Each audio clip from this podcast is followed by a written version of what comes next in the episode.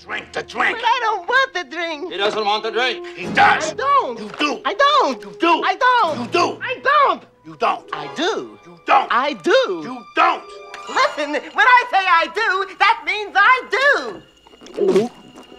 do.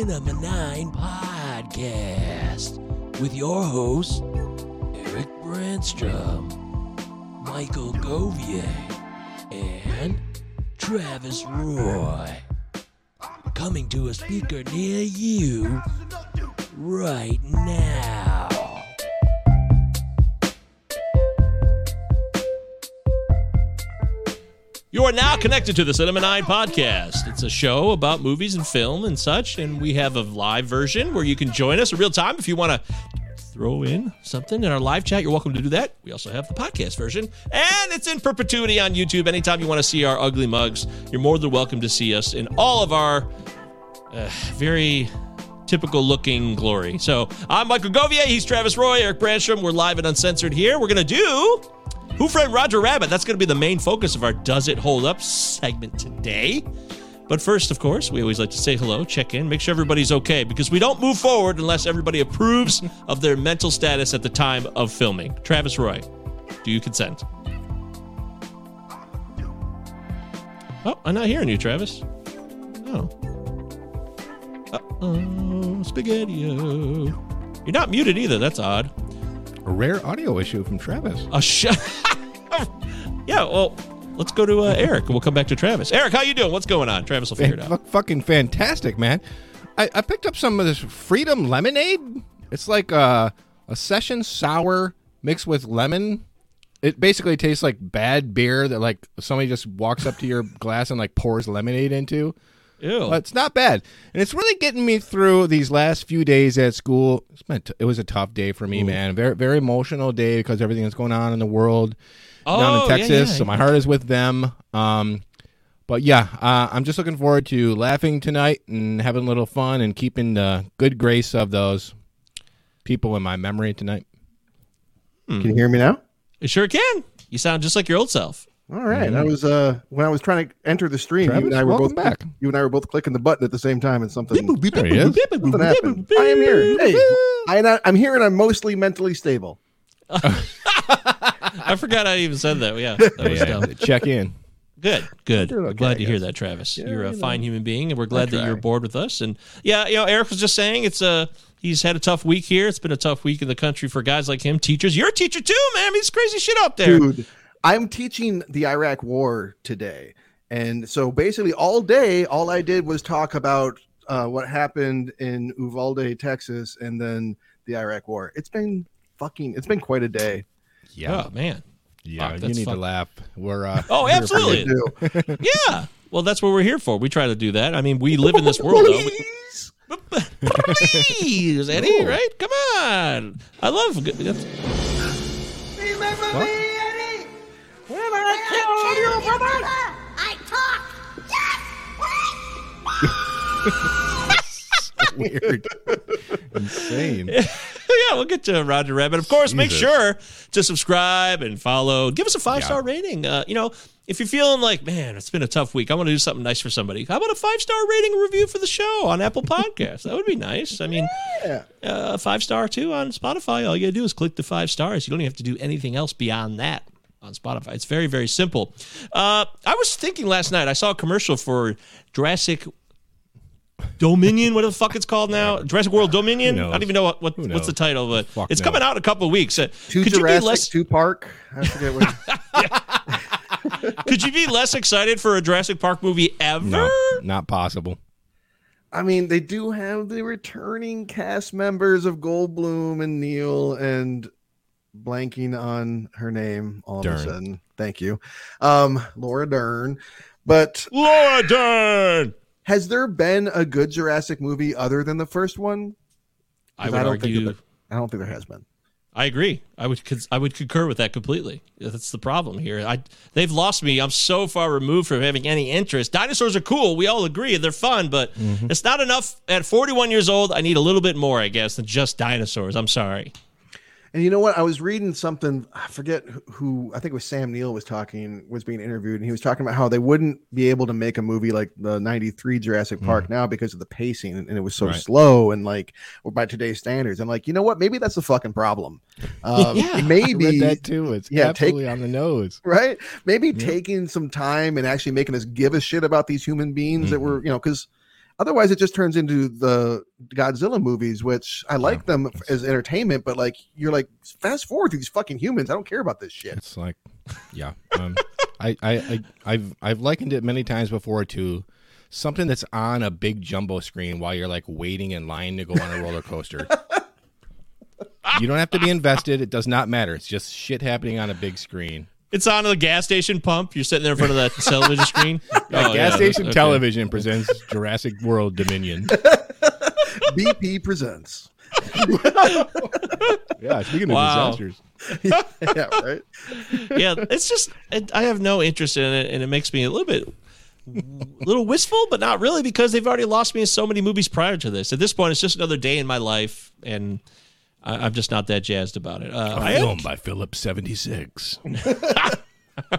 I was curious: is there a summer film that either of you are excited about that you might be hitting the theater for? Uh, Love and Thunder, the Thor, Thor 4. That's the only one I'm excited for, probably. when's that coming out? July. Oh, okay. Yeah, definitely stoked for that. Ah, not aware of anything else coming down that I'm remotely interested in. I guess maybe the Elvis movie. I'm kind of interested in that. Oh God, I hate Baz Luhrmann with a white hot passion. so do I. Love Why do I hate Luhrmann. him, or Can't why is he- for Elvis? No, I agree with you. I watched. They had like a three-minute trailer last night when I was on oh, YouTube. Oh, boy. Forget the two-minute. It was like the mega mega next release trailer, and I'm like, I don't. It, his his lighting and it's also flashy and glitzy always. Lot of and, like, everyone's sweating in a way or something. I don't know. It's just like it's not three minute trailer. thing. Who wants a three minute trailer? That basically is like three percent of the movie. I don't want to watch like three Three percent of the movie and, and and like some divided up. Anyways, I completely Um, agree. And he's yeah. Tom Hanks is the Colonel. He's doing like this. I don't. I never met the Colonel. I've never actually heard audio of the Colonel. You might know more than I do, Eric. But he's doing this accent of the Colonel that makes him sound like he's from Eastern Yeah, Europe or something. like Benjamin Button accent. This just I thought- sounds stupid. I thought Uh, Colonel I'll was be at the cinema this Saturday for Top Gun 2. what I I, I can't wait. Oh yeah, right. Top Gun For what? two, Top Gun. Top two. Gun Oh, Maverick. right. The reviews Academy are out of nominated. control. Best The- Picture nominated. Life changing event, apparently. We- we Life just like- affirming. Yeah. Top Gun two. Oh yeah, Top Gun two. I got Okay. I got the poster tattooed on my face. Yeah, I, you know what? I'm, I'm mildly entertained and curious about that. I will say I'm actually more interested in seeing Top Gun two than I am the new Jurassic Park. I think I can say that. Oh, oh totally. Yeah, same. And I don't, yeah, I don't care for the original, but we we talked about that last week. That's true. No repeats. Top Gun, anyway. Yeah, no, no Can't watch. Top Gun at a gas station. You got to be focused. This is where I miss Chudpud because he always chimes in, "Hey, have you seen Top Gun?" That's like his thing. He always says. So, Chudpud, hey, have you seen Top Gun? Uh, have you emailed us lately? Did you know you can email the show? It's called Cinema Nine at Proton Mail. Well, Cinema, Cinema Nine Nine Pod. Pod, yes. Sorry, Cinema Nine Pod at protonmail.com. And also, uh, we are on the brink of starting our Patreon and releasing our Patreon. Uh, There's a couple fine tuned, one more, couple little you know things I want to take a look at before we officially release it. But we just recorded our first 10 minute conversation, which Travis came up with. It's a fun idea, and he just hit us with a random topic, and it's going to be exclusively to all people who are interested in being a patron for the Cinema 9 podcast. And we hope to have that. I would like to say, hopefully, that thing will be live by Thursday. It's Wednesday night, too. We've also moved our time slot. This is the first time we've ever done a Wednesday show. So, yay! This is our new time slot now. Wednesday evenings around 7, 7.15. We will be doing the same thing we always do. It's just Wednesday instead of Thursday. But hopefully, the Patreon will be fun. Uh, we, we want to do fun things with it, don't we? We're real excited about it. It gives us an opportunity to just kind of randomly throw out some things, create some new minor segments, uh, do things solo or in pairs. Uh, yeah, I'm real excited about it. Aren't you, Eric? Aren't you also excited about this? Can't wait. It's going to give you a chance to uh, hear a little bit more from us, aside from you know film. So we're going to be talking, you know, just about our general lives. So if you're interested in us and some of the our other activities that we're into extracurricularly, it's just a fun way to you know get to know us and have a little back and forth with us too. Because we're going to be doing discords and and um, Q and A's and just fun stuff like that. If you just like hanging out and you're into movies and just you know cool stuff like that, something You may- different. You may even get a chance if you want to. pay for it. You might even get a chance to co-host the show and be a Yeah, that'd be awesome. yeah, that's the next level. It's a very special level. So anything and everything could happen. Who knows what'll happen next on the Cinema 9 podcast? Uh, no emails today, so let's move into quarantine viewing picks. Travis, you have control of the board. All right, I watched some movies. I I finally relented. I guess because we did get Shorty sometime last year. I'm like, I guess I should probably watch Be Cool. And man, what a pile of shit. Um, Really? I it was just a naked Awful. cash grab. Uh, uh, these two old fogies dancing the Black Eyed Peas. I don't know, man. I was I wasn't into it. There's no Really? like, well, like it doesn't like interest you with a plot or anything. Like It's there's it's, it's an utter characters. utter rehash. I mean, most of the characters Oh. don't don't come back, and it's a lot of this uh, classic. Like, hey, this you liked this joke in the first movie. I'm going to use it again. I'm going to do that. I'm going to use the same line Remember? four times. Yeah, remember. So I was not crazy about Be Cool. um, Eric, you watched Old Shyamalan's Old, right? Hell yeah, man. What what'd you think of that? I forget. Did you like it? I it? gave it the pass, dude. It's just something different. It's fun. Yeah, it was fine. It was fine. It was, you know, I'm glad I didn't see it in theaters. I think I would have Yeah. been irked if I saw it in theaters. Yeah. I thought the ending was blah. But, you know, it, it makes me think of Kids in the Hall had this sketch called Premise Beach. And so I just like, where like, it'd be like a, you know, they were on a beach and then there'd be like a different premise. So this is like Premise Beach, the movie. Um, uh, speaking of horror from 2021, I also checked out the new Candyman. I wanted to like it more than I did, although I did like it. Uh, I thought that it has some great social commentary in there, and I also thought, I'm like, okay, uh, in a few places. I don't know why they kind of build it as a reboot because it's clearly a direct sequel, and I think that people will be more interested in a direct sequel to that movie, which it is, and well acted. And I really thought the direction was fantastic. That, overall, definitely worth checking out. Not my favorite, but worth, but worth seeing. Please. Um, I watched. Uh, I made. I made a claim last week on the show that I enjoyed 2001's The Animal. So uh, I went and Return? watched The Animal. Oh my I revisited The Animal. So did I. Did you really? yeah, yeah. When you when I heard that, I was got so excited because I actually saw the animal in theaters in 2001. I actually saw it in the theater and I enjoyed it. So Yeah, uh, I saw it was 2001 available on uh, where HBO Max. Is that where we were watching? I think so. Yeah. Yeah, I was like, oh, cool. I haven't seen this in a long time. It, it was great. I enjoyed it. I still, it's dumb. It's stupid. Hey, what's up my butt? That makes me laugh. Okay, I'm, I'm silly. What can I say? I came in real hot last episode with a lot of opinions about a movie that a lot of people like, and then I'm like, oh, the animal. Uh, I did, but I did fucking laugh more than once when I watched the animal. Um, there is some It is, problematic stuff in there. I mean, one of the main plot points is that the the sole black character's problem is that life is too easy for him because he's a black man. Yeah, that holds up real great. It's what really- fuck? What were they? I don't know what they were thinking with this. Like, in a way, they're trying to be like, oh, white people are that terrible. Let's give a black man a free pass for everything. I, I really didn't understand. It just looks stupid. It, that part of the movie is dumb. It- it's too bad because that guy, Uh, I don't know his name, but he's he's good. He's funny. He was he was the guy in American History X who's uh, doing time with uh, Edward Norton's character, and he's Oh, that was funny. him? Yeah, that's him. He's a funny guy. I don't know his name off the top of my head, Yeah, but don't seems like they could have done some more funny stuff with him. Yeah.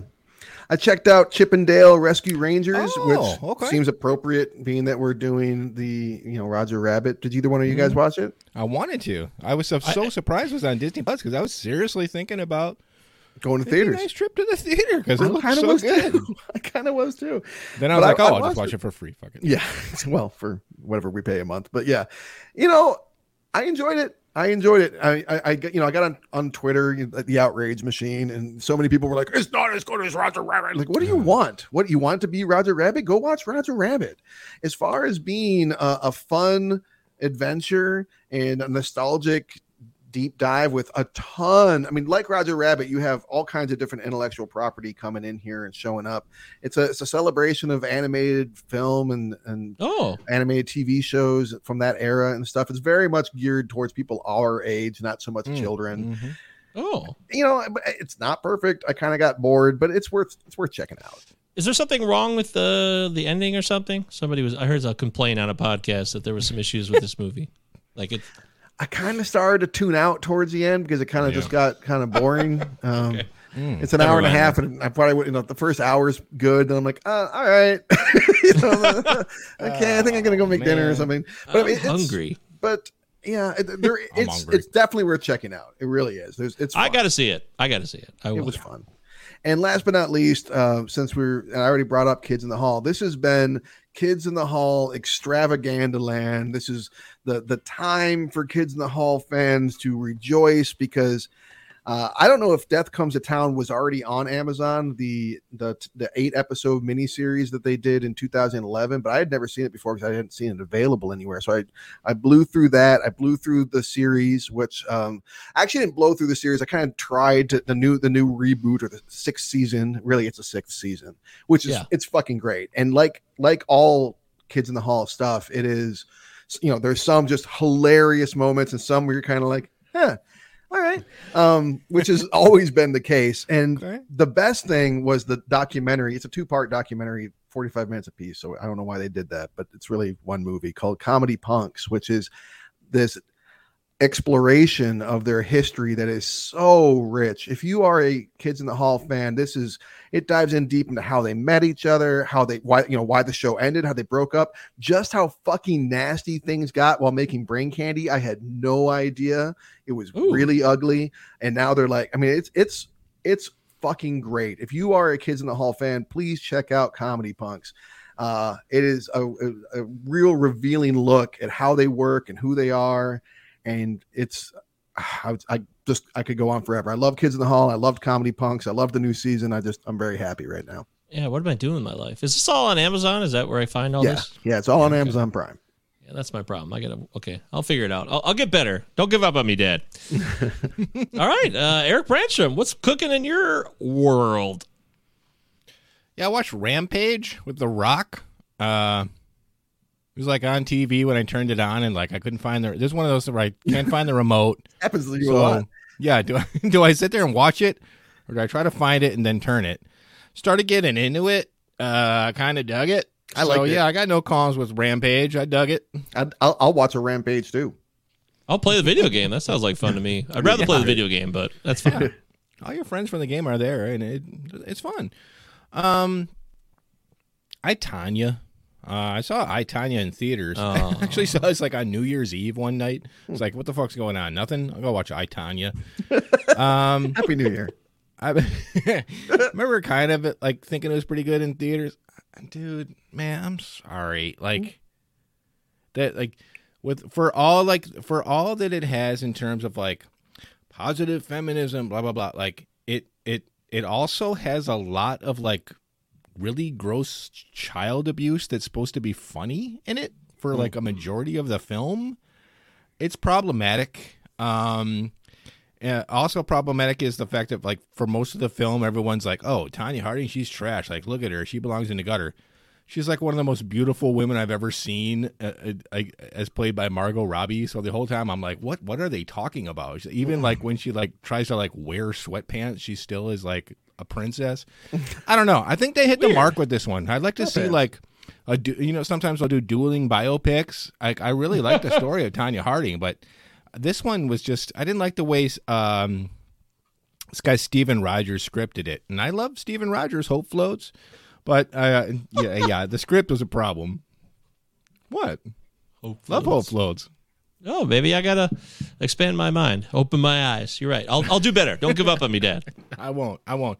Yeah, Turner and Hooch. It's been a few years. Turner and Hooch, absolute classic. So good. But I'm sitting there watching. I'm cringing. I'm like, Jesus Christ. For like a third of the film, Hanks is wearing like these tiny, like satin women's panties for like 45 minutes. Can we get like Lucasfilm to like digitally add pajama pants to some of these scenes because I it's it was out of control. Like butt cheeks hanging out while I'm supposed to be laughing. Um Up down yeah. the bed and like he's just like his it's, tainted yeah, it's like it's cringe. uh, you know, but a classic. Um what else we got here? Jackass Forever? Yeah, I, I watched Jackass Forever. I Yeah. like Jackass. What? I'm not going to sit here and be a snob about it. I watched it, was laughing out loud, had a great time. It's fun. Yeah. Um, and Dark Side of the Ring is back. And last Oh, summer? I spent the entire summer doing nothing but watching Dark Side of the Ring and uh, WWF biographies. Uh, I'm back. We got a new season, season three. Bill, Pol- uh, we're talking Brian Pillman. We're talking Luna Vachon, the steroid trials. I, I'm all about it. I cannot wait. I don't know any of that. Is that is Yeah, that like newer stuff? Because that. no, it's like late night, like late '90s stuff. Like Oh yeah, that to me that's newer. Like I, I checked out around '93, I think '94 Yeah. latest. Uh, so well, still pretty interesting for the uh for what it is. yeah, Yeah, Hey, it's about it. So solid week. Good times noodle salad. Uh, you know, the movie. Maniacs guy jumped in here. It was a great comment. This might be out of context, but I've been watching a lot of A24 horror films. Have you guys watched any Mm-hmm. Recently? If so, any favorites? Uh, these guys are always. Travis is always uh, pumping up A20. Well, no wait, no, you got. We all like A24. yeah, I'd say I we all we like all like it. before. Yeah. I was thinking of Neon for a second. Sorry, that's your thing. Yeah, I, I support Neon. I um, do. Uh, no horror for me, movie maniacs. That's just not what I do. Sorry. So Uh, you know, when I watched Saint Maud, I think I gave it kind of a ho hum review on this show, but I, I, I, it has stuck with me, and I've thought about it a lot since, and I, I'd like to revisit it. I think Saint Maud was pretty good. What else did they do? Uh, they did Lighthouse, right? That's fantastic. Um, which I don't know if I quali- if it qualifies as horror, but some people do. Uh, they, didn't they? What else did they do? Ari Aster stuff, both of them, Yeah, right? was Movie Maniac talking specifically A24 horror because I mean they've given us Lady Bird and Moonlight and yeah, these talking horror is not very specifically. It Yeah, it seems, horror. so, yeah. It's horror. I love Uh, It Comes at Night. I think that's one of the more underrated horror films of the 2010s. Okay. I, I imagine Men is Men horror is Men A twenty four the new Alex Yeah. Garland. I, I believe Yeah. it is. I'd like to see that. Absolutely. I'm psyched for that. Yeah, I think I even want to see that. Well, I like Garland regardless, so I'm in. Yeah. I want to see X. I might pull the trigger on a twenty dollar rental. Ti West has, has hasn't made a movie in about six years. Yeah, I've been itching to see that too. Your classic twenty dollar rentals are so funny. I'll I wait. know. never dude, what else paying. am I I'm never do? paying twenty dollars for any. I don't I'm just not spend doing money. that. so. Like all I care about is movies and like. no, it's good. it. So It's- I don't spend you money. Live your best life, Eric. I want you to be happy. We all do, but I spend saying. money. Yeah, it, a lot of it goes in a gas tank these days. So. Yeah. Well, Wah, better way to- wah. Oh, Jurassic man. World callback? Remember me, Eddie, when I stole all your money for gas? I don't know what I just him- did there. Now do him getting run over by the uh, steam the, the steamroller Woo, woo, woo. Wow. We're getting ahead of That's what I ourselves. Okay. Uh, so let's see. I uh, watched. This was always a personal favorite of mine. Hmm. The 2001's. It's, it's not one of his popular movies, but I've always loved it. 2001's Evolution, David Duchovny and uh, Julianne Moore, and it's a fun Jones, movie. right? Orlando Jones, yeah, make seven up yours. Remember that, man? Remember that shirt I had? Oh my god, I had that shirt. I wore it every day. Make Every seven up day. yours. I forgot that was him. Yep. Wow, Every day. it was him. Yeah. And then he was he was also the magazine guy who shows up in Office Space for a minute before. Right. This was like a bigger role for him, and then he was on Mad TV. Um, it's a fun movie, man. Dan Aykroyd shows up as the mayor of Arizona, but he sounds so Canadian. Just makes me laugh because the way he's talking. Like, wow, you don't sound like you're from Arizona. Uh, it's a funny movie. It's they really tried to do something unique here. With like the special effects are not terrible. That some of them aren't great, but other are really good because there's all kinds of creatures in this movie because it's about this rock that evolves very very quickly. What if evolution happened in a week? It's pretty cool. I, I enjoy it. It's even Sarah was that? Silverman shows up. Was it Ivan Reitman? Who was that? Yeah, that's Ivan Reitman. Ivan Reitman. That's right. So not one of his more popular films, but I've always I had it on. In fact, I had it on VHS when we lived in the dump, and that's when I first got it. And I always just kept that copy with me for years and watched it again and again. So I, I would recommend it. if you never saw Evolution, give it a shot. It's on HBO Max, so uh, give it a give it a ride. Uh, I also watched Blades of Glory, which was uh, Yeah. The ice skating comedy with Will Ferrell and John Hader? Heyer? Heater? Hader? Header? Header? Header? Hey there. Hey there, hey there, Skowski, how you do there? Uh, Blades yeah, of that. Glory. I mean, it's got Will Arnett and Amy Poehler, and you're like, wow, this cast has got something. Craig T. Nelson and Mm-hmm. Romany Malco, but it's still just like, it's just. Yeah, I think we had, you know, we just did a 10 minute conversation that Travis created for our Patreon, and the topic is a secret. You got to find out. You want to find out, you got to get in there. But I think an interesting topic would be about Will Ferrell and how much crap he's actually done. Yeah. If you you want to talk what the fuck, Joe Blow, uh, your, your standbys, I'd be interested. He just released a miniseries. What do you mean? Where the fuck is he? He's right here. Uh, oh yeah, he's still around. Well, he's just done a lot of movies that are terrible, and it's like the shame. It really is like the same shtick again and again with these, especially these sports movies. It's all the same. The NASCAR movie, the ice skating movie, the basketball movie. It's like, good He God, man. Yeah, he did have Like- a minute. But he's also done a lot of great work too. I'm not dismissing him entirely. It's just this genre gets kind of tired, but it seems like easy, easy cash grabs, kind of like in a way of uh, Adam Sandler makes the same movies, and people just they're they're formulaic, but that's what they want. They want to see Will Ferrell act like a, a abstract weirdo in like a, a sports scenario where it wouldn't normally happen. Product. All right, you know. Uh, Blades of Glory wasn't great. Um, I also watched Mike Judge's lesser known Extract, which came out in 2009 with Jason Bateman and Ben Affleck co stars. As um, Forgot It's that. got J.K. J.K. Simmons is in it. It's they got Mila Kunis, Kristen Wiig, uh, David Koechner, a lot of fun, a lot of good actors that I enjoy who make me laugh. Jesus. It And it's yet. still and yeah, and T.J. Miller, yeah, and yet, and yet, it, it doesn't. It doesn't quite land. I will say I liked it a little bit more in my current lifestyle. I guess whatever whatever way I'm viewing the world right now, I I like to extract more than I ever did before. But I'm not sure I could say it's a solid film. But it has its moments. It has its moments. And uh, yeah, a bunch of Joe Blow, uh, WTF, uh, WTF. Let's see, what were some of the ones recently? Uh, What the You fuck know, I've- happened in the Marvel Cinematic Universe? uh, what the fuck happened to Matthew Broderick was the newest one. Okay. that- He's got a new show coming out where he- where he's co-starring with his wife, or a new miniseries or a movie, something. He's doing something with what's his Sarah wife's name? Jessica Parker. Thank you. Yeah, they've Boyfriend, actually been on Broadway. Broadway. That might be. I wonder if. Oh, maybe that's what they- it is. They've been on Broadway doing that show together. That was, they did mention that. So full disclosure. Okay, Blow, Joe right. Blow is being uh, completely honest about things. Are, are you paid by Joe Blow? 'Cause this is like the eighth episode in a row where you've shilled for them, and I don't understand why. Are you friends with them? do, do we I owe keep them watching something? this. I keep watching these things. I just can't help myself. You know what the? I did watch what the fuck happened to you. You mentioned old, and I what the fuck happened to M Night Shyamalan, and I was like, The like, guy oh, who I released a movie last year Currently filming something. got a TV Yeah. show also going right now. Yeah. Has Who been already- for years. where where the fuck is this guy who's right in front of me? he already had a comeback too with his uh you know when split came out that was like a nice comeback for him so yeah i don't i don't know i i, I just like watching like i guess recaps of people's lives in film i guess so maybe i should start my own series you know maybe i could do it better than what joe blow's doing maybe i'll do that on the patreon i'll take it up a notch and i'll show them how to really do it All right. Or just email Yeah. them, tell them to change the name of their ongoing series. a day in the life uh, yeah uh, retrospectives joe blow retrospectives Ooh. there you go that might work better All right, So. you're gonna get hired now. Yeah, They're, gonna fuck you now. No, don't fuck me. Uh, okay, that, I think that's pretty much it. So, yeah, send them an iPod at protonmail.com. Send us an email. And of course, uh, we're, we're going to get close. That Patreon's going to be rolling out here the next day or two. So get ready for that. We'll share the links. It'll be on all of our social medias Twitters, Instagram, Facebook. uh, you know, the what have yous. etc. It'll be, yeah, et cetera, dot com, bubble, risk it all world. and it'll be great. So, Did you just say dot com bubble? yeah. Like Y two K types. yeah, the risk it all. Y2K. the, the the fucking I used to sock say that dog thing. I don't Talking know. dog sock. Yeah, this riskitall.com world, man. Yeah. Used to say that all the time. Relevant. Relevant. Hot topic.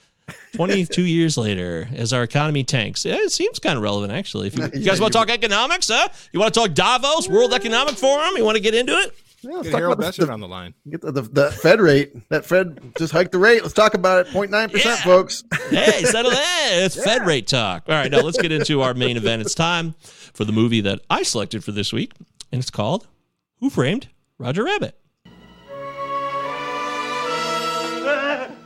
What's up, Doc? Valiant, what are you trying to do? Give me a heart attack? You need a heart before you can have an attack. Yeah, yeah, yeah. You got the will. Sure. I got the will. Question is, do you have the way? Because I can tell you now, it ain't gonna come cheap. You got a lot of brass coming up here by yourself. Who said I'm here by myself?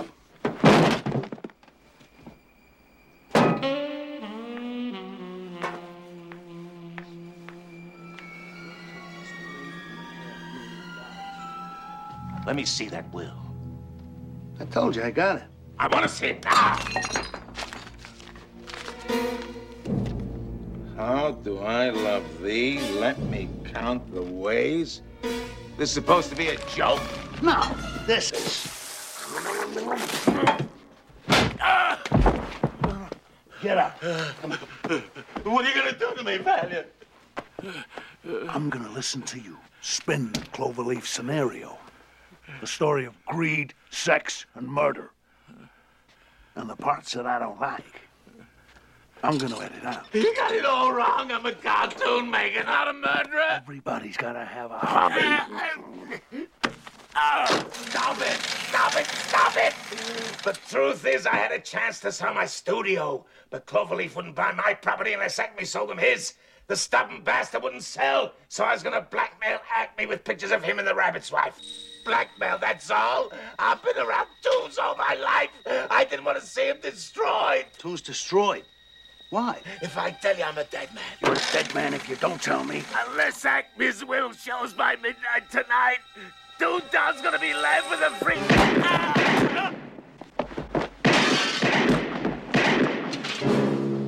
No question mark there. Just who Nope. framed Roger Rabbit? I know. That's exactly what I thought too. And I saw the title frame, and I forgot that the title frame starts like that because I actually thought the movie starts with the cartoon. But there is a there's a title card first. Did you read into that that? wrong. Why? Why there's no question mark?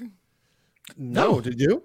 Uh, yeah, me. I read into it, and I guess that like the uh, industry standard was that question marks at the end of film titles are bad business, and like every time a movie has a question mark at the end in the title, it tanks. Oh, like that Harry Crumb movie. Yeah. Yeah. Wow. Who's Harry There Crumb? you Is that what it's called? Top top top three movies with a question mark uh, in the beginning. Yeah, what about Bob? That's a true classic. Uh, worked there. I but- can't think of any others besides Who's Harry Where in the world is Carmen Sandiego? That flop. Rockapella.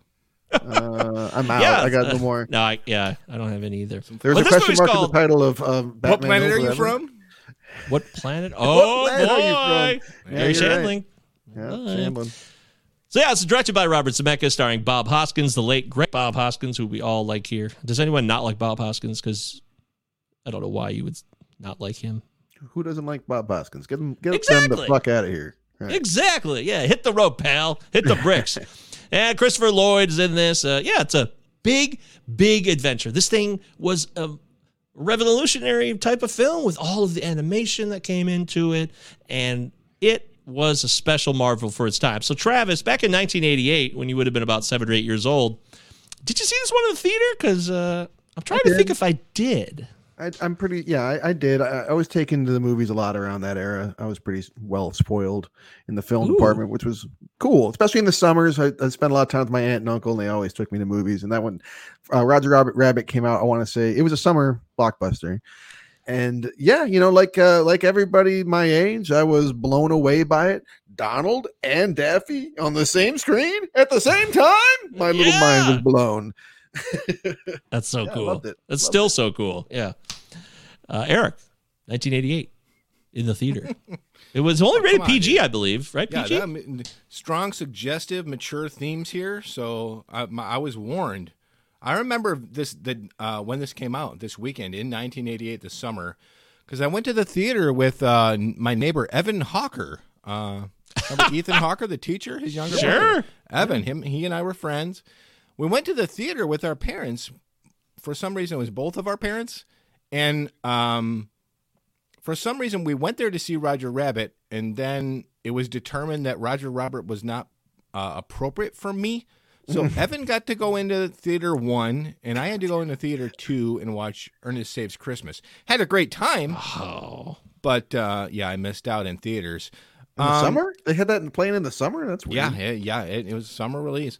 Um, and I didn't see it for many, many years afterwards. So a big part of tonight's conversation is going to be the fact that I have no emotional attachment to this film in terms of seeing it as a kid. Oh. Uh, and when I first saw it, this is after I'd seen like Cool World and all this stuff already done, even by the late '90s. Wow, and it's a Robert Zemeckis film right after Back to the Future, which you were allowed to see that Yeah. shit. Which is, I mean, this is no much, not much worse than that. Yeah. But for me, What? watching this, talk. Dick Well, talk. we can talk about that. We can talk about a, that. there's a lot of bourbon. um, th- but for me, watching this last night, I was like, oh my god, I've seen this so many times. I haven't seen it in forever. I haven't seen it in forever, but I'd That's seen funny. it so many times. That's so funny. That's exactly how I felt too. I was like, "Oh yeah, okay, this scene. I know what he's going to say here. I know what she's going to say. You st- I yeah. still got it, Eddie. Boop boop be doop boop." It's like Uh, getting in a machine and like reliving a memory.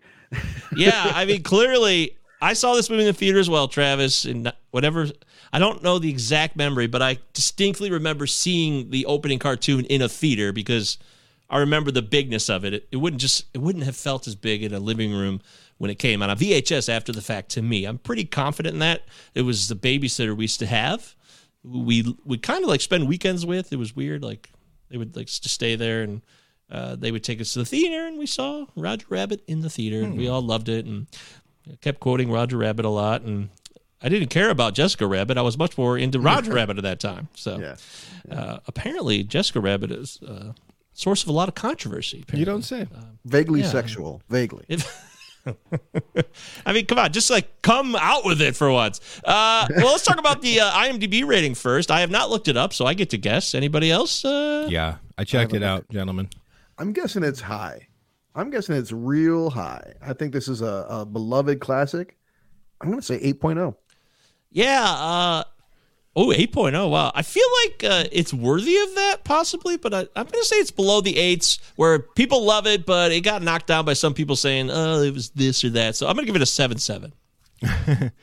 Seven point seven. Wow, look at you. I swear I didn't look. All right. That's fun. All right. Yay. But That's either fun. Way, this is, we were both in the ballpark there. So we both feel like most people who've seen this, probably Yeah. because of the nostalgia factor. Yeah, I mean, it was a huge and well reviewed hit when it came out, and it's the kind of thing that, like, a lot of people like me had a copy in the house and just wore the fuck out of it. Yep. Absolutely. Uh, Most, most people, most most normal people. I mean, you know, people. Oh, of course, the normal normies. Yeah, the normies. lives. Eric's looking around, Excuse wait, me, wait, wait a I'm offended. That's okay. At least you were rocking the Beastie Boys back then. I wasn't hearing any Beastie Boys yet. So, Oh, you little know, spoiler take- to the Patreon Oh, I- conversation. oh yeah, look at that. This is a Look teaser. at that. Hey, uh, on Rotten Tomatoes, ninety-seven percent. Is this the highest rated movie we've done? high. That is so high. I think so. Well, we I did really Back to the do. Future. I wouldn't be surprised if Back to the Future was higher or RoboCop. Right. Wow. Yeah, I'll have to double check it, but this is certainly in the running. 97 from the critics and an 85 from the audience. So the critics liked it more than the audience, who still liked it a fair amount. Uh, as far as critical reviews, we're going way back in time, obviously, to the 80s. But there's probably some modern reviews for people who, you know, were born after the fact and they saw it for the first time. So we could see what they have to say as well. How about uh, Christy Lemire from ChristyLemire.com? She's a top critic, apparently. This was from 2018.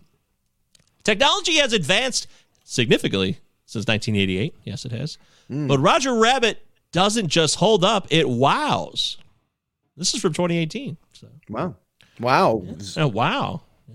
Well, Wow. Uh, Peter Travers says your eyeballs have no choice but to go boing. What a stupid review. Jesus. It says B O I N N N N G. So I Oh don't my hope I did it right. he had a fun time writing that one. He sure did. Uh, the late great Gene Siskel. We never we don't get a lot of opportunities as often as we'd like to get Gene's opinion on movies because he passed away in '99. But he said this is a movie that demands to be seen twice.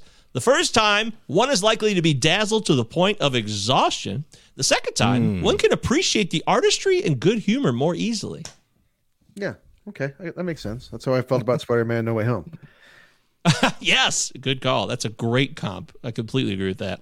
Uh, here's a little uh, dousing, you know, dousing the flames here with, or are we fanning the flames? It's Doubts worse. we got doubts in here. Di- Yeah, see, nobody cares. Richard Corliss of Time Magazine said, "The opening cartoon upstages the movie that emerges from it." What a salty fuck. Yeah, I mean, you're gonna rip on it, and you're gonna give us one sentence like that's supposed to mean everything. Oh, the opening cartoon says it all. After that, it's all downhill. Is that what you're saying?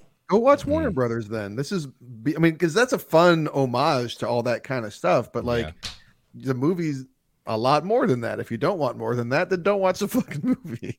Oh shit, dude, we got Desson Thomson. Yes. Oh shit. Wow, what Wow. a treat for us. So this is after the fact, of course. Um, not only a technical tour de force, it crackles with entertainment. He loves it. A tour de force, he says. That's Yeah. high praise from our boy Destin. It is. He wouldn't. Yeah, he doesn't always say that. I agree. And lastly, Ebes. We did Siskel. We'll do Ebes. Course. Sheer, she, of course, sheer enchanted entertainment from the first frame to the last. A joyous, giddy, goofy celebration of the kind of fun you can have with a movie camera. I can think of other ways you can have fun with a movie camera. Yeah, I bet you would, Panama Red. so, uh, a technical marvel. We want to talk about that first, get it out of the way. I mean, because it's what's mostly talked about in this film. It is a technical marvel. Does it still hold up to this day with its technical achievements? I think one of my complaints about the film, uh, and it's not really the film's fault. It's more like society. I blame society. Society. Uh, but when this movie, Society! society, when this movie came out, and again, I was eight. What the fuck do I know? What do I remember about that time period of my life? But I We're remember listening to The distinct. Cure. That's true. That's true. I, I I remember distinctly getting the impression, um, and I did for a long time. Hey, this is the first time that like you know live action and 2D cell animations mixed together, and, I'm, and everyone's like, "Wow!" But of course, it's been going on for decades, many, many, many decades. so I don't really understand what the hoopla was about. This was the highest Oh, uh, budget for any film at any time. Um, now, being excited about the collection of IP, all these different characters interacting together, that to me makes makes sense. But um, and and of course the tech, like the, the achievement that they do, the way that they make it look is pretty awesome. I mean, I'm still like watching the scene when uh, Bob Hoskins is is washing Roger Rabbit Rabbit in the sink and hiding him from the weasels, and then the weasel, one of the weasels, kind of like slaps some water, and I'm like, how the fuck did they do that? Which so there's still like some kind of cool moments like that in there. Yeah, it's all it's the whole thing. Like the the, the big achievement here, which is when uh, one of the many reasons that got I think four Oscars for its effects is that we aren't just looking at a, a static shot with uh, cartoons superimposed on it, which you've seen in Bedknobs and Broomsticks and Mary Poppins and shit even before that. Uh, Zemeckis, and this is what they were worried about while they were making it. Zemeckis is known for these very technical, long oneers. Uh, so th- they knew he was going to be moving the camera about quite a bit, and to have th- these tunes um, interact with the actors, not just in a static shot where the camera is locked down, but uh, in these very uh, expansive pans and stuff, I think that's the true marvel. And you nailed probably the best scene in the movie, which is an example of that at uh, Eddie's apartment. It's incredible. Uh, I don't know if this is true. I just like to. This is funny. After the first test audience was mostly 18 and 19 year olds, they all hated it. Robert Zemeckis, they all walked out, and he refused to change one thing on it. Zemeckis left it as it was. That's that's smart. Did you guys see where uh, Terry Gilliam almost directed this? Yes. Which would would have have that been made sense actually at the time, given that like you know Time Bandits and that kind of stuff. I'm personally a big fan of uh, the Adventures of Baron Munchausen, which is what he ended up doing that year. So I'm, I'm glad things worked out the way that they did. But that would have been interesting. I didn't know that Amy Irving was the singing voice. Kathleen Turner does Rod, uh, Jessica Rabbit's vocal voice, but when she sings a song like that song at the Ink and Paint Club, that's Amy Irving. And I was like, what? Wow. Okay. Did, did you see also that? And I'm going to bring up the most horrific and disturbing scene in the movie early, which is, of course, the the brutal murder of one of the shoes, the squeaky shoe.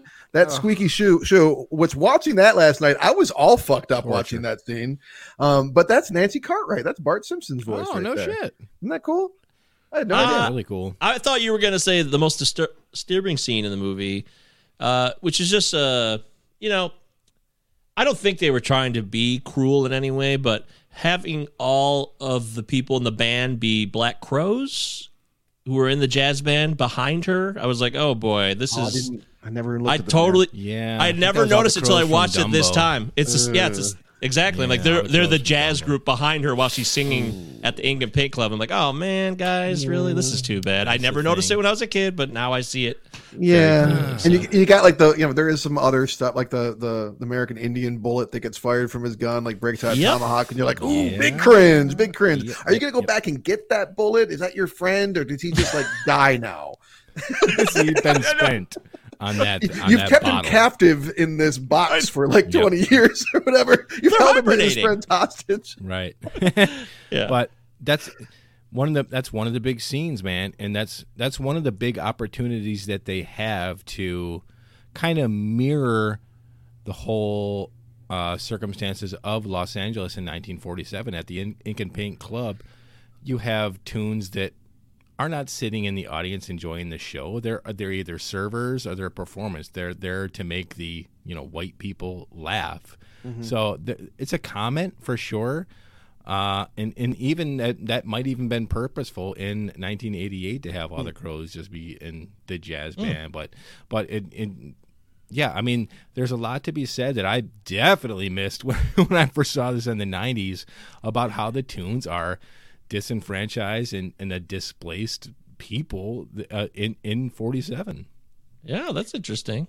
And speaking of that scene, since we're on it, and kind of things that are provocative that you maybe didn't notice necessarily when you were a kid, how about like you're looking at the the curtain, and then a leg peeks through, and then a, a pair of titties pops out, and then then comes Jessica Rabbit, and, and like to sing this extremely sultry song that it's just there's there's so much sexual stuff happening. There's a lot of bourbon and a lot of sex for basically a kids movie. Yeah, I mean, Yeah, there's literally bourbon every five minutes.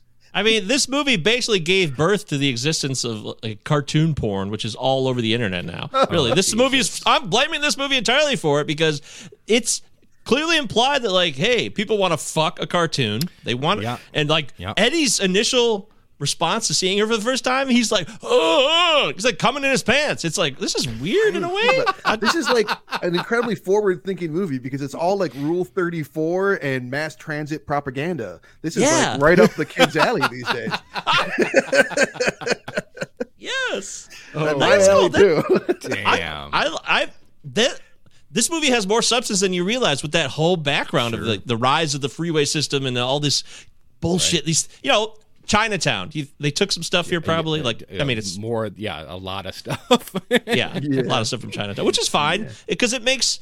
I mean, I mean, you're trying to balance a film that has cartoons in it, but this is not really. I don't think this is a kids' movie. I don't, I don't think it is at all, really. So I, um, there's so hmm. many movies that come out these days that we talk about that you know, and I just mentioned this with Chip 'n Dale, where it's like it's kind of more geared towards adults, so the adults mm. are entertained and then the kids enjoy it, and then they get older and maybe they understand it and like it. But that scale of how of what's appropriate and what's not has so shifted since 1988. Like, no way are you going to make a movie now that's just a ton of scotch and Bob Hoskins with his shirt off. That's kids aren't ready for that shit. Mm. or an pounded intricate booze. plot such as this like the main villains uh like it, um modus operandi is to support a freeway system uh and, and, and take out trolley carts i mean that's his motive Yeah, Um, that's what he's doing. Hey, did Yeah, you guys it- it catch had that RK balls. Maroon might be a nefarious character the first time he showed up on screen? I kind of didn't. It's, he's Like like, he's a maroon. RK Maroon is like this. As soon as he shows up on screen, his face is like, "Oh, this guy's a scumbag." Okay, it's not even like a secret. Hey, Eddie, have a drink. And he's got this. He got that voice and this face. He's not. Maybe it's more obvious with uh, you know Judge Doom, but to me, RK Maroon and the way they they do something with every single piece in this film, whether it's the cartoons or the people playing the actual human beings, nothing is left to chance in this movie. It's, Zemeckis really has his hands on every piece of the film, and I got to give him credit for that because it's what makes the film what it is, in my opinion. Every piece of it adds up to what you get. Yeah. And, and speaking of humans in RK Maroon, is um is Marvin Acme the most annoying human in any film ever? Oh, he's up there. He certainly He drives is. me nuts. He, like he shows up on screen, he's on screen for about ten seconds. I'm like, I fucking hate this guy. Make him go away. Well, he loves Yeah. playing patty cake. So patty cake is fucking, but it's not. That's what I, I got really confused about this as an adult. Yeah, it's yeah, yeah. That was very confusing for me when I was like uh, fourteen. I was like, ah, patty cake. Is, is this like? Should I close my eyes? What do I do? Because he puts the camera down. When Eddie's taking pictures of them, he has to stop because we're meant to assume that what he's seeing is so graphic, but all the pictures are just patty cake. I, I got. I'm confused. I think that's fucking for tunes. Like that literally Yeah. is how Oh. tunes fuck. Tune fucking. That is tune. Fucking. tune. Fu- That's what I got as a kid. Even. uh, I'm oh, the "Oh, thing about toast fucking. The bigger question might be like, as much as like Mr. Acme might be super annoying, um, like what what is this? What what is the policy here for cops and tune deaths? Because we have Judge Doom. Who is his own judge, jury, and executioner? Just like with no investigation, no nothing. He's just killing suspects. That well, right. and and and killing and to me again to go back to the killing of the the, the single shoe. Which what Mm-hmm. about the pair? What about the other shoe? What happens to her? But um, like it's weird that everyone just kind of watches this happen and he's able to just do that. But it does tell us a lot that Doom has a lot of power and that Mm-hmm. tunes are considered pretty disposable. And I also think it's cool that the yeah. dip is basically just paint thinner.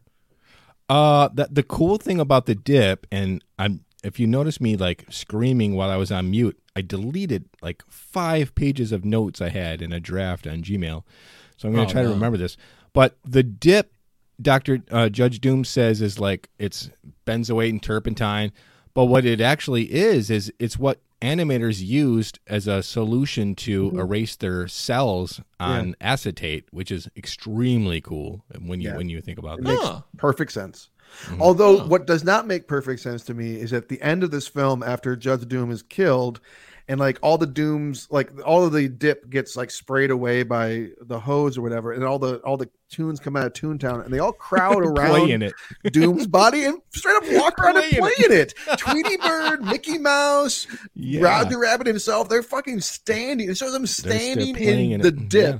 that has come out of the Doom's body. I'm like, That's true. get the fuck, out of there. What are you doing? we even had a reluctant dragon sighting in there. Did you Yes, see there it? was. Oh! I made a note of that. There was a reluctant dra- Oh. dragon. Oh, in there. Oh, When he, pull- when he drives into Toontown, when when Eddie pulls into Toontown, there's Yeah, something about you know song. this movie's. Oh, Oh, okay, that's where that makes a lot of sense. What this movie has so many. What was the most obscure character? Because this movie's well over many hmm. years old now. So they're taking characters and cartoons from like the 40s, the 30s. I was trying to see like what is that? Do I know that cartoon? Do I know that thing? I, like the Pelican, I didn't know who that was. I knew the broomsticks were Fantasia. I got that. And What's uh? What is it? Night on Witch Mountain? Is that the name of the Fantasia one? Like at one point, you see like the little horned devils, but you don't even see the, Yeah. the devils themselves. They just kind of like the horns and like the pitchforks kind of go across the bottom of the screen. That's pretty right next to the the cattle call while they're all practicing their moves. That made me laugh. I never noticed that before, but That was funny. I, and Dumbo works for peanuts. That's great. Hilarious. Yeah, That's wonderful. Yeah, it's like an IP nightmare, dude. Like, you're, this is never going to happen again. Like, Ready Player One attempted it when they tried to Mm. merge all these properties, but like, that was like five percent of what they're able to achieve here, thanks mostly in part to Spielberg's connections and all that stuff. Yeah, this has never been a Disney. War- this is the only time, right? Disney characters and Warner Brother characters were on the same screen together. At least cartoons, animated. Yeah, ones. as far as a cartoon, and the, there was like some stipulations, like they, like some of them had to be on the screen at the same time, like Mickey and Bugs and, and Daffy and Donald, and it had to be like very equal. And that, that the movie ends with with Porky Pig and uh, Tinkerbell is not a mistake, right? They're like, oh, gotta make sure that we both Yeah. get a last word in here. It reminded Yep. me of uh, the Towering Inferno when like Steve McQueen and Paul Newman had to like have their like credits like only like a millimeter slightly above than the other, and like we're talking about fucking cartoon characters here. Billing wars. It's important IP to these people, I guess. I mean, it really is. I mean, Mickey Mouse and Bugs Bunny, no slouches. What would this movie have been like if Bill Murray was Eddie Valiant instead of Bob Oh, If, Hoskins? if Bill Murray checked his answer machine, what would this movie be? um, yes, yes, if he had a fucking agent, like a person. yeah, um, he just, yeah, the, I'm I'm glad Bob Hoskins did it. I mean, I think that Bill Murray probably would have been. I mean, some of these other names though: Sylvester Stallone, Wallace Shawn, uh, Ooh, Ed Harris back in 1988 was up for consideration here. I thought that some of these names, Sylvester Stallone, some of these names were really really weird. But I think Bob Hos- Oh, Bob Hoskins is is dead on here. I think he's perfect. Yeah, I didn't know much about. He was my first exposure, really. I I hadn't seen uh yeah, the Long Good Friday yet, obviously. So I Mona hadn't Lisa. really- Mona Lisa. yeah, I, I hadn't seen much of Bob Hoskins. He was this was my introduction to Bob, and I loved him, and he was always a part of my life going forward. And I never would have had that opportunity. I thought he did a great job in this role, being angry and bitter and resentful, and also very Furry, sad and very furry. and that reminds me, very furry, yes. And that also reminds me of uh, the score in this film. It's fantastic. It sets a mood when it. Fir- I liked it when it when the movie first starts and Yes. it, it sets a mood. And when he's sad and Roger's sad in that scene where they're going, there's a lot of exposition through pictures and shit too, which is kind of lame. I admit that So- freely, but the music is not the problem. I'm glad you brought that up because we got Al- Alan Silvestri again, Mm-hmm. and the, there's the jazz stuff going on, especially like when the Touchstone picture starts off in the beginning, the jazz kicks in. That stuff is awesome. All of the like jazz stuff is really, really good. The adventure fun parts, it sounds like Predator 2, which sounds like Judgment Night, which sounds like Back to the Future. the future. Bah! Da da da da da da. Yeah. Ah, I mean, it's just Alan Silvestri. da, da, da. It's just, it's always the same. Like, oh, there he is doing the same shit. Okay, I like the melancholy ones but when it's the sad melancholy part. That's uh, you're right. I don't love Good that. jazz. That Good jazz yeah. stuff. But, That's yeah. the thing because the score doesn't emulate the soundtracks we're used to seeing in those old Chuck Jones, Tex Avery things. It, it Mm. just sounds like a modern '80s score. Yeah, I don't think he was the right. I mean, I do think the jazz. Again, I, I think he, I think he did great work with that. But I, yeah, it's a little too blockbustery. Yeah, that's this is the part of the show where do I just ride this out and agree with you guys and be totally boy. fine tonight? Come or on, let's I- do it. Let's make some make some arguments here. Come on. I said earlier that I have no attachment to this. I didn't grow up with it, so it does not have any imprint on me. Um, I would have been very happy if someone like Eddie Murphy um signed on to Eddie Valiant like they were trying to get. Uh dude, I like Bob Hoskins in supporting roles. He's a very strong character actor.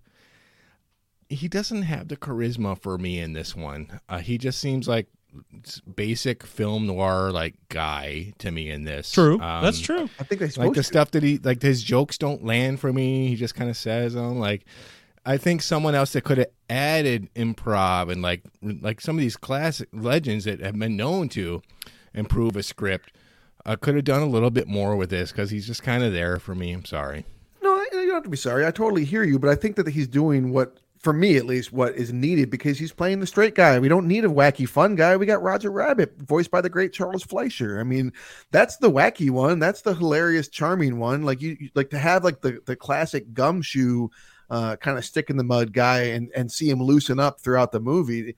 I think I, I think that works for me, but I hear what you're saying. I mean, he's there's a reason why he doesn't star in a ton of movies, right? I mean, like he's, Mhm. he is kind of um he's very British. He's so He was fucking mario British. though let's not forget he which was he mario regretted. He regretted. Oh my god. Yeah, he took some chances.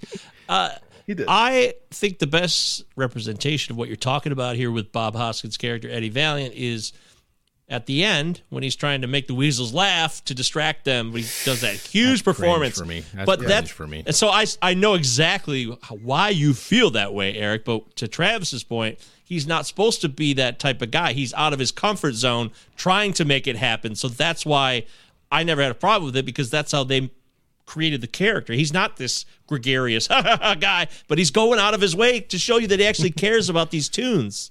But he That's a is. good point. This this is the fun part that, I, that something like I, I, despite watching this movie so many times, and I'm all excited now because I got something new watching it last night that I didn't really get before.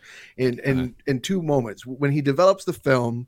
And you see that um, the the last vacation that he took with his brother, you see Mm-hmm. that goofiness. They're they're they're like doing goofy shit together. Oh, the clowns. Yeah, yeah, that's right. Well, that's that's well, not the clowns, but like when they're on the beach. And but the Mhm. next thing I was going to say is it's some of the best exposition I've seen th- in through like the just visual stuff is just panning through the desk of his dead brother. Mhm. You learn Mhm. not only is his brother dead, his brother was not he was not just his brother, it was his best friend and his Mhm. business partner. And you learn that they went that they grew up in a uh, circus together, which is where all of the performance stuff that he does at the end comes from. And you learn that he was a cop, which is why the cops are so down on him because he became an alcoholic and you know left the force and all this so there's like so much that you like uh, that you can get from that one pan i'm like fuck i, didn't, I missed all of this when i was a kid Not a word of dialogue. Show don't tell. Classic example. yeah Fantastic. Okay, goofy That- was cleared for being a spy he was like clearly a red that's Pinko- right. I was Pinko Goofy. surprised. Um, Cracked the case on the nephews, Huey, Dewey, and Louie. yeah I, I I was surprised reading into it a little bit that uh, Chuck Jones himself, the legendary Looney Tunes um, maestro, uh, the creator mostly of all the, most of these characters, didn't care for the film. Um, he had a lot of issues with it. One of his big issues with it was the Roger Rabbit character. Um, he just thought there was not a lot of like pathos from him. He just kind of was was there, like being funny. I I gotta say, I, I agree with him a little bit here. I think it was being a little bit cantankerous because this is not the, the that movie. Uh, I do think the movie does miss an opportunity to have tunes learn from humans. Um, uh, Eddie learns quite a bit about this world and, and, and humor in general and the positivity of uh, frivolity. But I think there was a kind of a missed opportunity for someone like Roger, who's the title character, to learn more from Eddie about human beings as they are coexisting in, in, in the world. Yeah, that, that's an interesting point. Also, uh, if you want to know who Charles Fleischer is, who voices Roger Rabbit, you can see him in Zodiac, and you can see him in Funny People in a brief cameo. So, permanent midnight oh, Permanent Midnight. That's right. Okay, good call. Nice. Uh, yeah, you know, look, uh, the guy who creates these. I don't expect the guy who is, you know, the man who created these characters and watched them grow and uh, he didn't have the hands. We already complained about the fact that disney and warner brothers had these very strict rules. So it was already fucked in terms of like a, a chance to branch out and have a lot of creativity. This movie is technically tight very very tight as we already know but the creativity is it's a missed opportunity. I actually think I kind of agree with what you're saying a little bit because of the stringent rules on all of these properties that are in this film. It makes it a missed opportunity to really because I love Donald Duck and Daffy Duck scene. It's awesome. I mm-hmm. wanted so Yeah. much more of that. I'm like, oh, mm-hmm. I still loved it now. I'm like, oh, this is great. I love this. Mm-hmm. I'm I'm laughing right now, and I'm 40 years old. So I wish we could have got more of that, but you know, studios are going to studio. I do love that Mel Blanc did uh, most of those voices, a lot of the classic voices that he had originally done. Um, I do think that if there's one tune that learned anything from humans here, there is or there is one, and it's Judge Doom.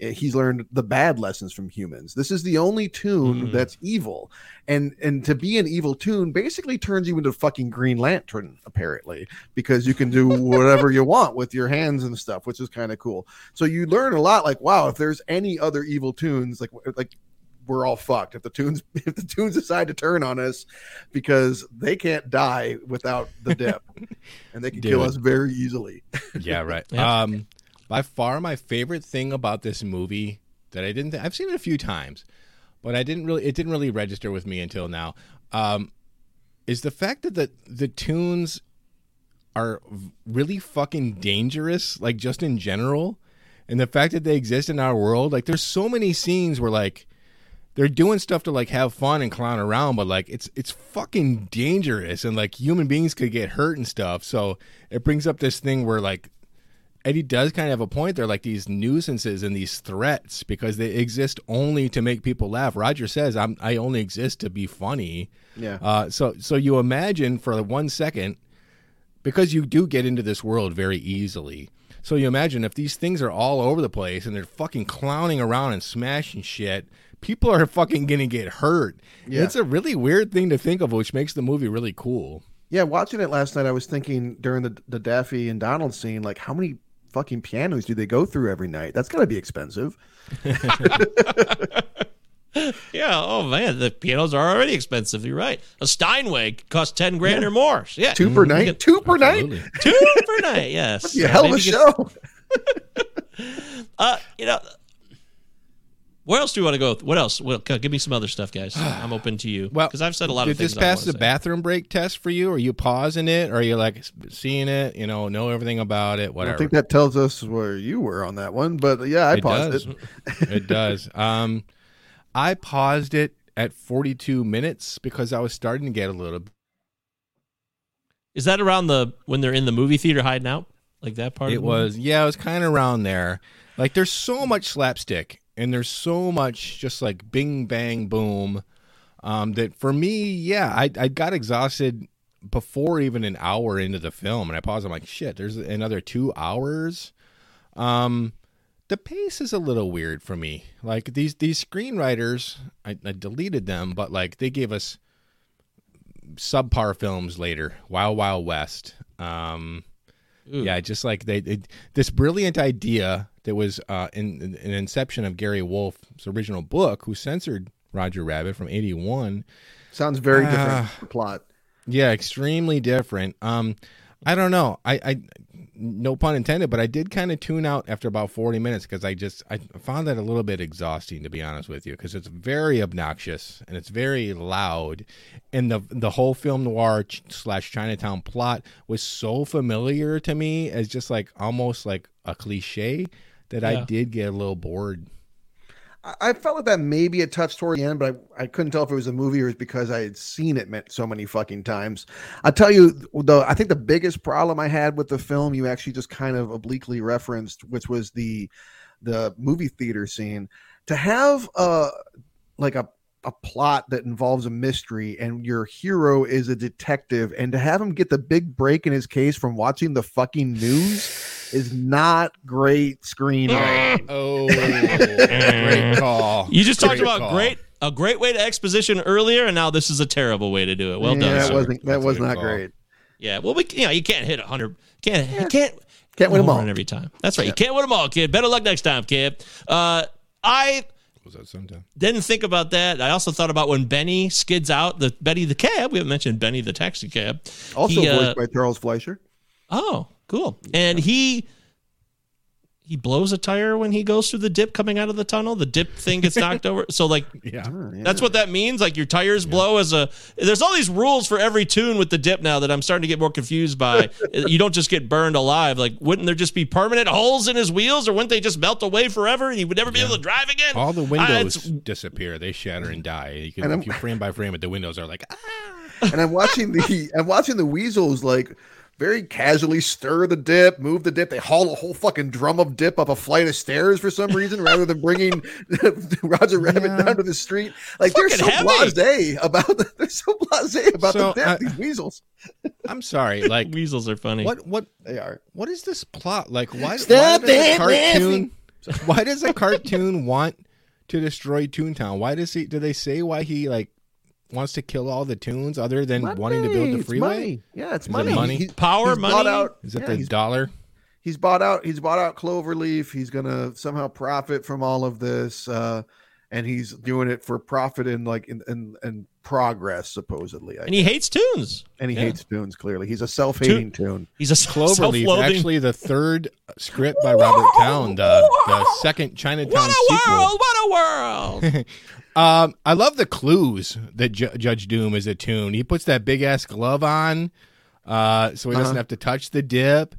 And I love that the shoe is red because when he kills the shoe, it like it looks like fucking like blood and shit. It's, That's He does it- see those are amazing. Like when Robert Ra- Robert Robert Rabbit goes through, through the window. Roger af- Rabbit. After he has his first alcoholic drink and he's pissed, he's like, "I'll get it back. You'll see." That's awesome. How it's a, a still of his body crash through the window. That's awesome. It, it looked totally like. I, I I tried to like I even back w- rewinded it for a second. Like, oh wait, I want to see where this where this frame will give it away. But it, I couldn't see it. It was amazing.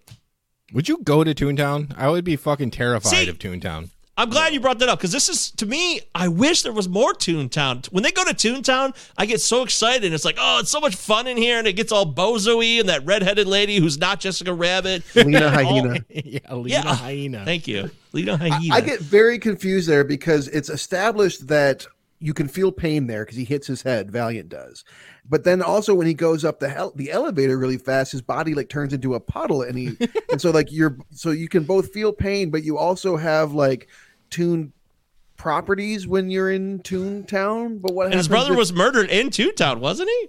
That's why he hates going to Toontown. Yeah, he went I feel like that's there. how that happened. Oh, this whole thing is falling apart. Uh oh. It's almost like this cartoon human movie doesn't make sense. We're trying to rationalize this shit. Hyena, he, I want Lena logic Hyena. right now. I want this grounded like my Nolan Batman's right now. Um, how about when little children give Bob Hoskins' character cigarettes? Yeah, yeah. It's That was- I- Like things have changed. Love that. Yeah, that was great. Like that's what I'm saying. This is not a kids movie. That would that would fly today apparently, which is weird because it's not. I mean, it's still an innocent thing, but it seems like that would happen. Kids who ride the back of trolley carts are smoking. Sure. Um, this love interest. I don't even remember her name. Oh, Oh, Dolores. Dolores. Like uh, what? What? She gives up her whole bar for nothing. He doesn't even like comment on it. She's like, "I lost my bar." He's like, "You should leave me." That's literally the conversation they have. Then they. Yeah. the legend, Joanna Cassidy, man. She's Joanna Cassidy is a underappreciated Uh, classic actress. Uh, I mean, she's not a Hall of Famer. She's not like a, a world beater, but Joanna else is Cassidy's from? Oh man, I loved her in "Don't Tell Mom the Babysitter's Dead." She plays the boss Oh, and the, the, boss. she Rose. was awesome Yeah, the, the boss. boss. right on top of that Right. Rose. yep, that's her, the boss. she played Rose. That's right. She was fucking awesome in that. Damn. She's had her moments. Yeah, you're right. Um, She's really good in that. All right, all right. Um, what else we got, Shit. guys? Is it Well- we starting to run out of steam here? Yeah. Well, the, the the big the big question is like this this cemented and paved the road for literally every single movie we see now where like CGI characters are just palling around with everybody in every single scene. Yeah. Um Osmosis it's so groundbreaking. It's it's so groundbreaking. oh no. It That's is, what though, Bill Murray right. did instead. He could have done this. He did Osmosis Jones. What happened? and Space Jam, maybe that was him trying to be like, ah, I fucked up.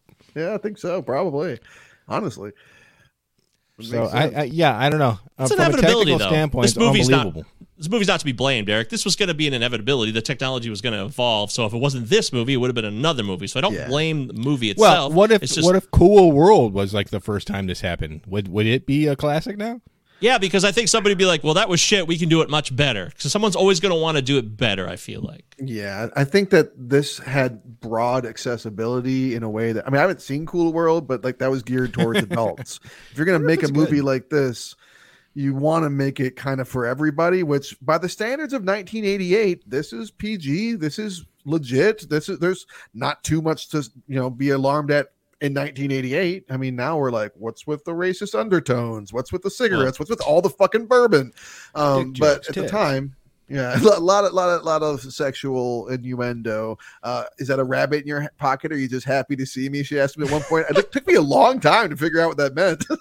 Me too. I didn't know what that meant when I was a kid. Also, we haven't even mentioned the misogynist baby. I mean, what a fucking character, Baby Herman, a total Baby asshole Herman. to women who's cuckoo gaga on, on set. It's bizarre. It's fucking bizarre. He's hilarious in Something's Cooking, but I liked him even more in the short before Honey I Shrunk the Kids. yeah. Yes. Remember? I remember that. I totally. I saw that at a drive-in because we saw that movie at a drive-in. Yep, I remember that Yep. well. Awesome.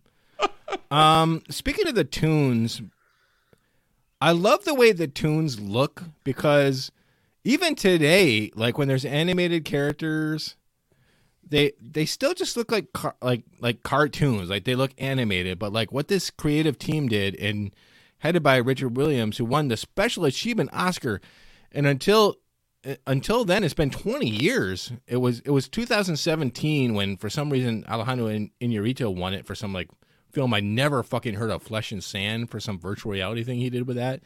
But it was nine it, it was 1988 until somebody won it that special achievement Oscar and like something huge that people did for movies uh, for this film, which is insane, dude. Um, but You know- w- w- Sorry, go ahead. my point was bef- before you before that really quick i love how the tunes look like they they could pass as just like regular entities living in the world they look different from how they do in in in the films and in the real world they look like they look they're like shady and they're like a little grimy and stuff it kind of makes them seem like they're they're even cartoons have like this makeup and smoke and mirrors thing going on for them when they're in movies that I thought was really cool. It'd be really easy to just make them like super glossy and stuff, but Yeah. Yeah. I think I think to get to your point, I think that what happens with this movie that makes it so wonderful in that respect is there's this great marriage between the animators, the the the, the special effects team, and the cinematographer Dean Cundey, who or Cundey, I'm not oh, sure how to pronounce his name. He did Yes. Jurassic Park, he did Back to the Future. He yeah, this guy's a legend. So he really was a, a the right call for this because I, I think that what gives the tunes such richness mm-hmm. and this feeling of three dimensionality is the lighting and the shadows and the way yes, it plays. yes, It's exactly. really extremely well done. awesome. Yeah, that's on display in the opening cartoon. The floors, you can see the spit shine clean floors. You can see the baby and the reflection of that. It's so cool, man. It's, And it's we see that Yeah, but any uh, more like when they're- exemplified it, Sorry, I to this day. Like there's there's a term uh they I think they call it knock the lamp or hit the lamp.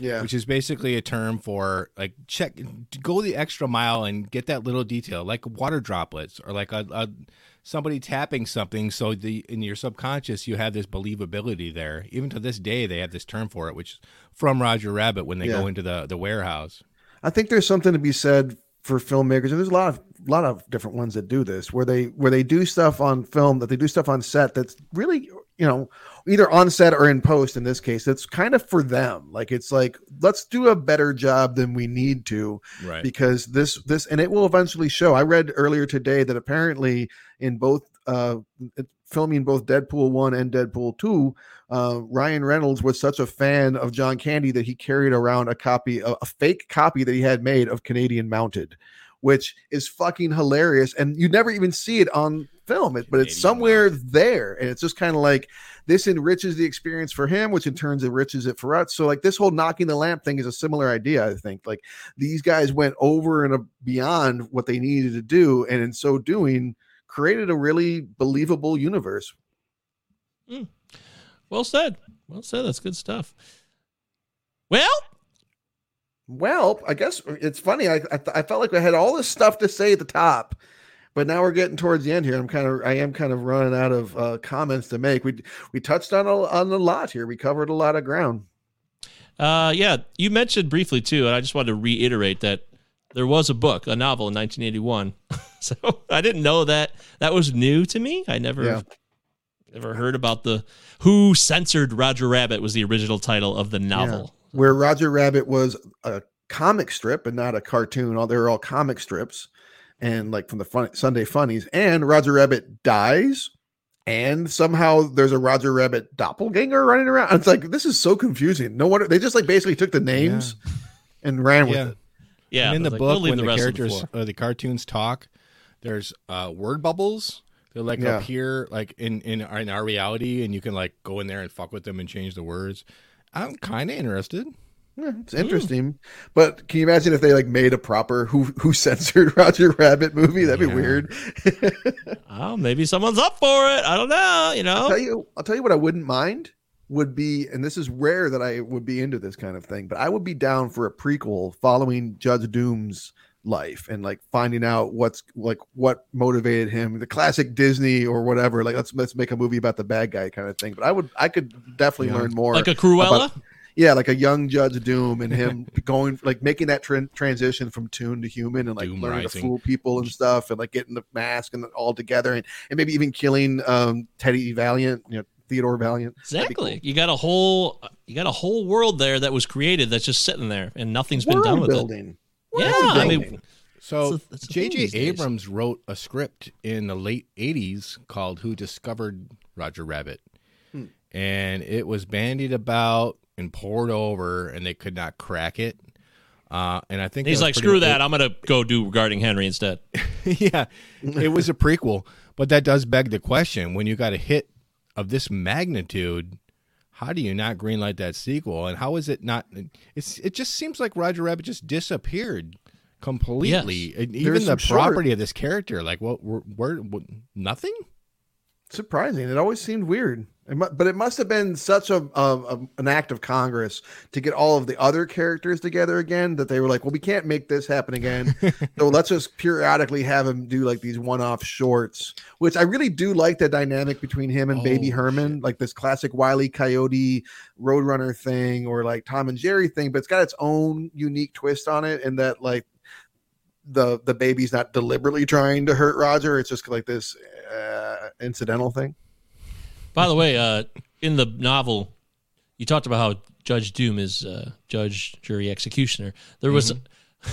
there was a jury of kangaroos to make a kangaroo court. heard Yeah, yeah, yeah. I heard this. All the Joeys were like guilty, guilty, guilty. I guess you, guilty. you can't just carry around those kangaroos with you every time you're dipping somebody in a bar. So I understand that. Yeah. it's challenging technically. So Uh, quick Ah, fun fact: like today, what today at my school was like bringing a dip day. Ooh, So as a tribute to Roger Rabbit, I brought in like a um, green chili and cheese, I bet it was appetizing. Did it look cool? but it looked like the dip, and I called it uh, Judge Doom's dip. No Nice. compliments. Like to the No reference or the dip itself? No, no one said anything about the taste, which was exquisite, or the Roger Rabbit reference. I, I don't know. I'm really bummed. I just realized I forgot to change my background after we did our first video. So Oh. darn it. It's such a lively background. Look how colorful it is. Could have been looking at this the whole time. Those of you that are watching us on YouTube, if you are watching us on YouTube, take a quick minute, click like or subscribe or both. We would definitely appreciate it. If you're listening to us, uh, you know, on the regular podcast, we do appreciate that as well. But be aware, you could look at our big dumb faces.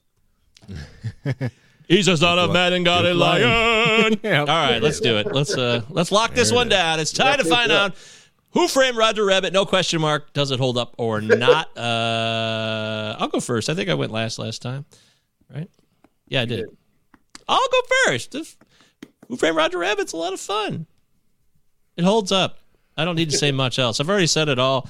It's a not a kids movie necessarily, but these days it kind of is. I mean, where we are now, it blows. The world moves way ahead of where we were 30 years prior. So this is easily a film that has a little bit for everybody. It holds up because it's fun, and I do feel like there's some missed opportunities with more creativity could have occurred.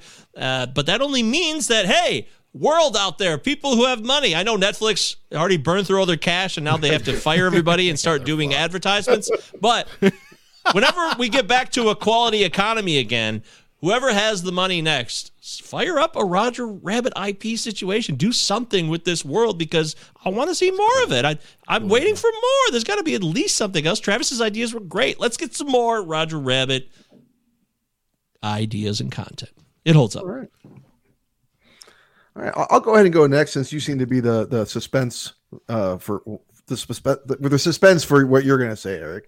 Uh, but it's probably pretty obvious that yeah, for me this definitely holds up. This is a childhood classic. I I felt like going in it was going to hold up, and I felt after I watched it, yep, that holds up. Again, I admit there was a few points where I was kind of done with it before it was done with me. Um, again, and I've seen it so many times. My dog is barking at a bone. She's literally barking at a bone right now. Very dog like thing to do. Anyways, uh, yeah, it holds up. What a classic. Totally imperfect. Um, I am shocked that Bob Hoskins would be so comfortable with his shirt off for so much of this movie. And I say that as someone who has the same body type as Bob Hoskins, although maybe a few inches less body hair. Um, because he's intense. But you know, it's a it's a fun movie. It's a fun ride. There's a reason why they only made one of these fucking things, really, and it's still, uh, he you know he's in our consciousness. He's still in the zeitgeist. He's still a Hmm. cultural touchstone. So holds up for me. Yeah, uh, it's lightning in a bottle. I mean, the stars were aligned, and, and when they made this, there's no doubt about it. You got the the the master magician Spe- Steven Spielberg. You got Bob Zemeckis at the height of his powers, and you have uh, entities willing to lend their characters in support of a product is just fun and entertaining and a fucking great idea. Um, Yeah. Um, do I personally have some some problems with it being a little too familiar when it comes to this film noir story, and a and a am I am I lacking a little bit more depth from some of the characters?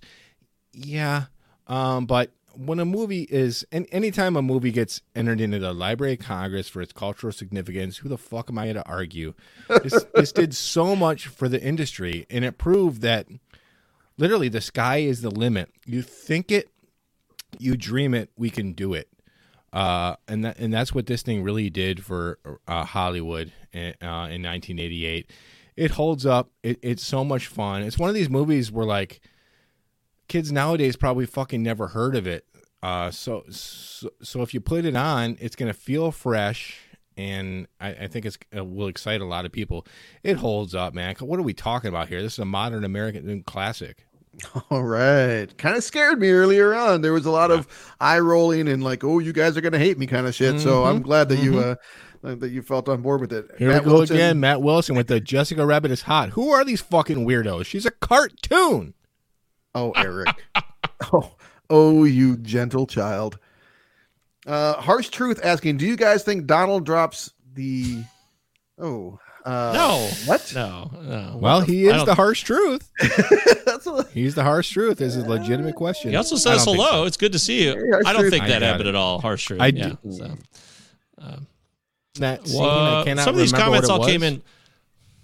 Real, real quick. One final question: What are your top three directors? His this movie maniac hmm. says Wes Anderson, Quentin Tarantino, Stanley Kubrick. I'll tell you what. How about next week, or maybe we'll make a Patreon video. Ooh, about our top three directors. That sounds like Patreon. a fun topic idea. yeah, and I'd like some time to think about that before I commit publicly to my top three directors. Yeah, I can't do that off the Yeah, fly. I'm so not ready for that. Yeah, no way. Good question though, movie maniac. And- Good and- question. and good directors. you chose. Yeah, yeah, There it is. We did So- it. Who framed Roger Rabbit? Holds yeah. up. Yeah, it does. And next week we're very excited to welcome back the great Brian Madison. Correct?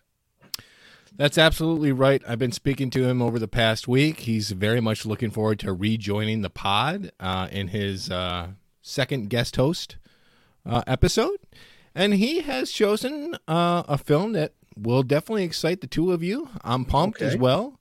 This should stir a lot of conversation, man. We talked to Ivan Reitman earlier with uh, Evolution, and his son Jason Jason Reitman blew us away with Up in the Air. Uh, his 2011 film is Brian's pick, Critical Darling, featuring a fantastic Oh. lead performance from Charlize Theron, Yeah. from what I can remember.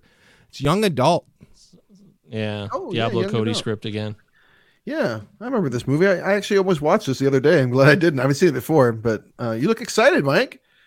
Favorite movie? Well, I mean, Ju- you know, Ju- Juno was well done. You know, Diablo Cody, she was came on the scene out of nowhere and wrote that script. yeah. People loved it. Yeah, that's what I thought he was. now gonna say. this, Not me. Not me. yeah, and so this I is her follow up too. They, they worked together, a recollab, both of them. Yeah. Uh, oh yeah, I'm gonna watch it. I gotta go. Wa- I just remember the first time I saw a young adult, and I was like, uh, it was I just, saw it in just didn't do anything for Funny. me. So. But uh, So yeah, yeah, All right, as you cool. should have. It was it a few highly times. anticipated. it was. and excited to have Brian back on the show. Looking forward to that. Absolutely. Yes, in no way is my immediate reaction any uh, indication of how I feel about you, Brian. You're a fine, upstanding American, and uh, we're grateful for your time. So, yeah, next week we'll do the we'll do what we do with Brian Madison. Remember, it's every Wednesday, not Thursday, and the Patreon's going to be going live. Stay tuned for that. It'll be up here in the next 24 hours or so. But until then, that's Travis Roy. He's Eric Brasham. I'm Michael Govier. For Roger Rabbit, we say good night now. Shave and a haircut.